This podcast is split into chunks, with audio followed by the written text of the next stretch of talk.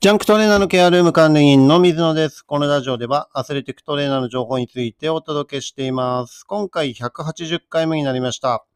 仲間のやりがいや生きがいを奪わないというテーマでね、お伝えしていきたいと思います。はい。えー実際にまあ、プロチームでもね、あの自分活動していますけど、えーチームスタッフっていうのもね、かなりの多数の、えースタッフがいます。え今自分が関わってている群馬クレインサンダースというプロバスケットボールチームではヘッドコーチがいて、アシスタントコーチが1、2、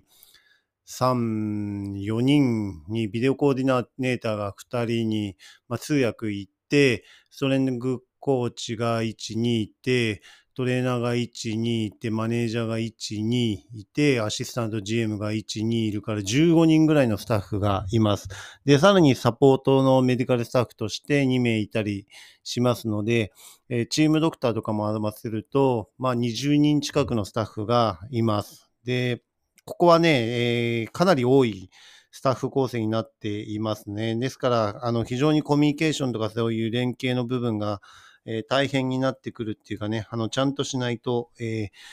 この人は知ってて、この人は知らないっていうような情報が多々出てしまうっていうことなんですね。はい。ですからそういったところも含めて、チーム自体がね、あの、組織として大きくなればなるほど、コミュニケーションとかそういった連携の部分が難しくなってくるっていうのが、えーあります。はい。これは、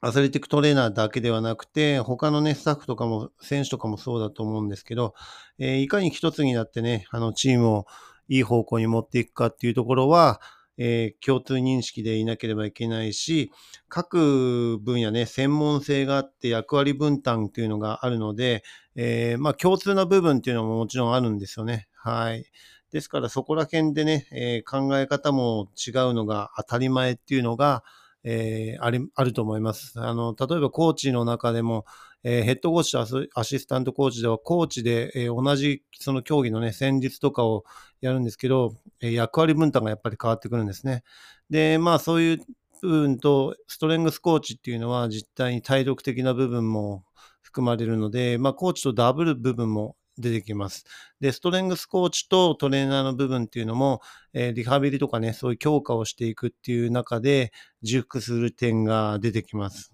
で、トレーナーとマネージャーも、えーマネージメントとかね、そういった、えードリンクとかタオルとか、そういった部分で、え共通な部分っていうのがあるので、誰がどの仕事をやっていくのかとかがね、あの、明確にしておかないと、えうまくいかなかったりね、あのストレスになったりとかっていうことで、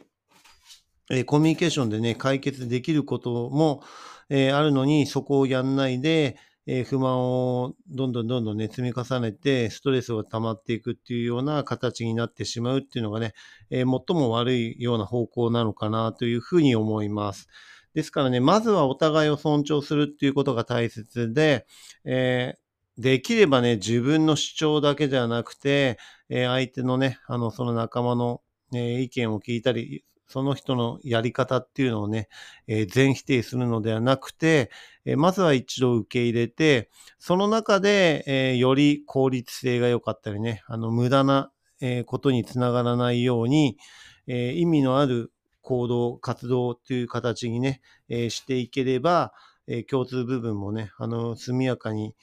えー共有できるのかなというふうに思います。で、ここがね、あの、特にありがちなんですけど、ヘッドがいて、アシスタントがいるってなると、アシスタントの仕事とかね、そういった部分で、えーちょっとこの、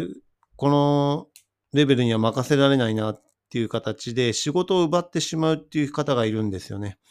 で、それはわかるんですけど、でも、まあ、一人体制のチームもいれば、まあ、例えばね、トレーナーで言えば、トレーナー一人体制でやっているチームもあれば、二人体制でやっているチームもあるし、複数名でやっているチームもあるんですね。で、自分はいろんなチーム関わって、経験しているので、一人でやっていることもあるし、二人でやっていることもあるし、複数でやったことももちろんあるんですけど、一人でやるってかなりやっぱりハードなんですよね。で、通常、まあ、バスケットボールの場合は、2人でね、あの対応しているっていうところで、えヘッドトレーナーがアシスタントトレーナーのことを信頼しておかなくて、全部一人で、えこの人に任せられないから自分でやるしかないっていうような思考になってしまうと、えー自分自身のあの仕事量っていうのがまず減らないし、その人自身の、アシスタント自身の、え成長にもつながりにくくなる。で、なおかつ、えーそういったわだかまりとかね、しこりが残るので、下の、えーアシスタントトレーナーからしたらストレスでしかないんですよね。で、実際に仕事を奪われる、えー何が自分にできるんだって言った時に、え何もできないっていう風になってしまうと、え相手のやりがいだけではなくて、生きがいすら奪ってしまうっていうことにつながります。いわゆるこれが、えー自分で気づいていないパワハラっていう形になったりね、えーそういったところにつながっていくと思うんですね。で、こういったところに全く、えー理解がないっていうか、気づきもしていないっていう人は、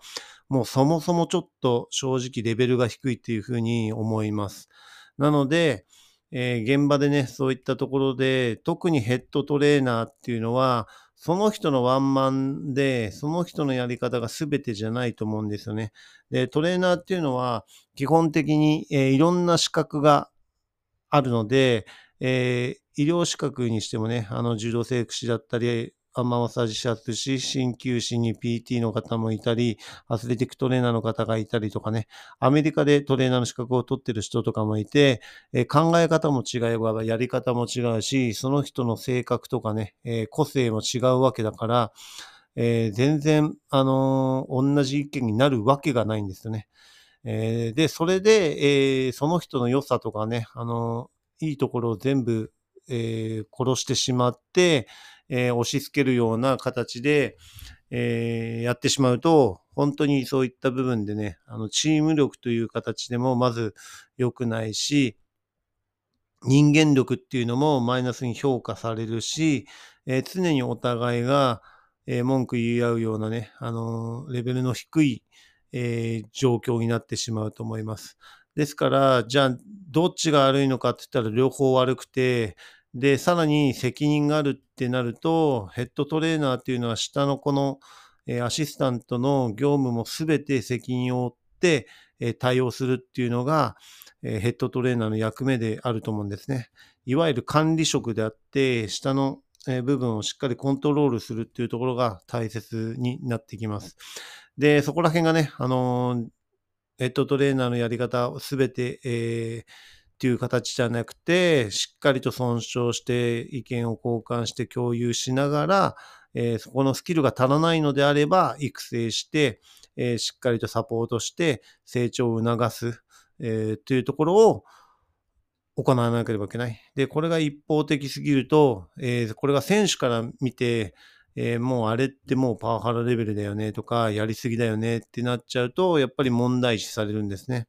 はい。そうすると、どこらかか、えーわからないですけど、えーリーグの方とかにそういった情報が流れたり、他のチームに流れたりすることによって、事情調査が入って、えーっていう形になります。はい。ですからね、あのーそこまで、えーやり込んでしまうと、えー自分自身の問題にもつながると思います。あの下の子のやりがいとか生きがいを、えー潰してしまうだけではなくて、そういった噂が一瞬で広まるが、広まってしまうのがね、えーこういった、えースポーツの世界でありますので、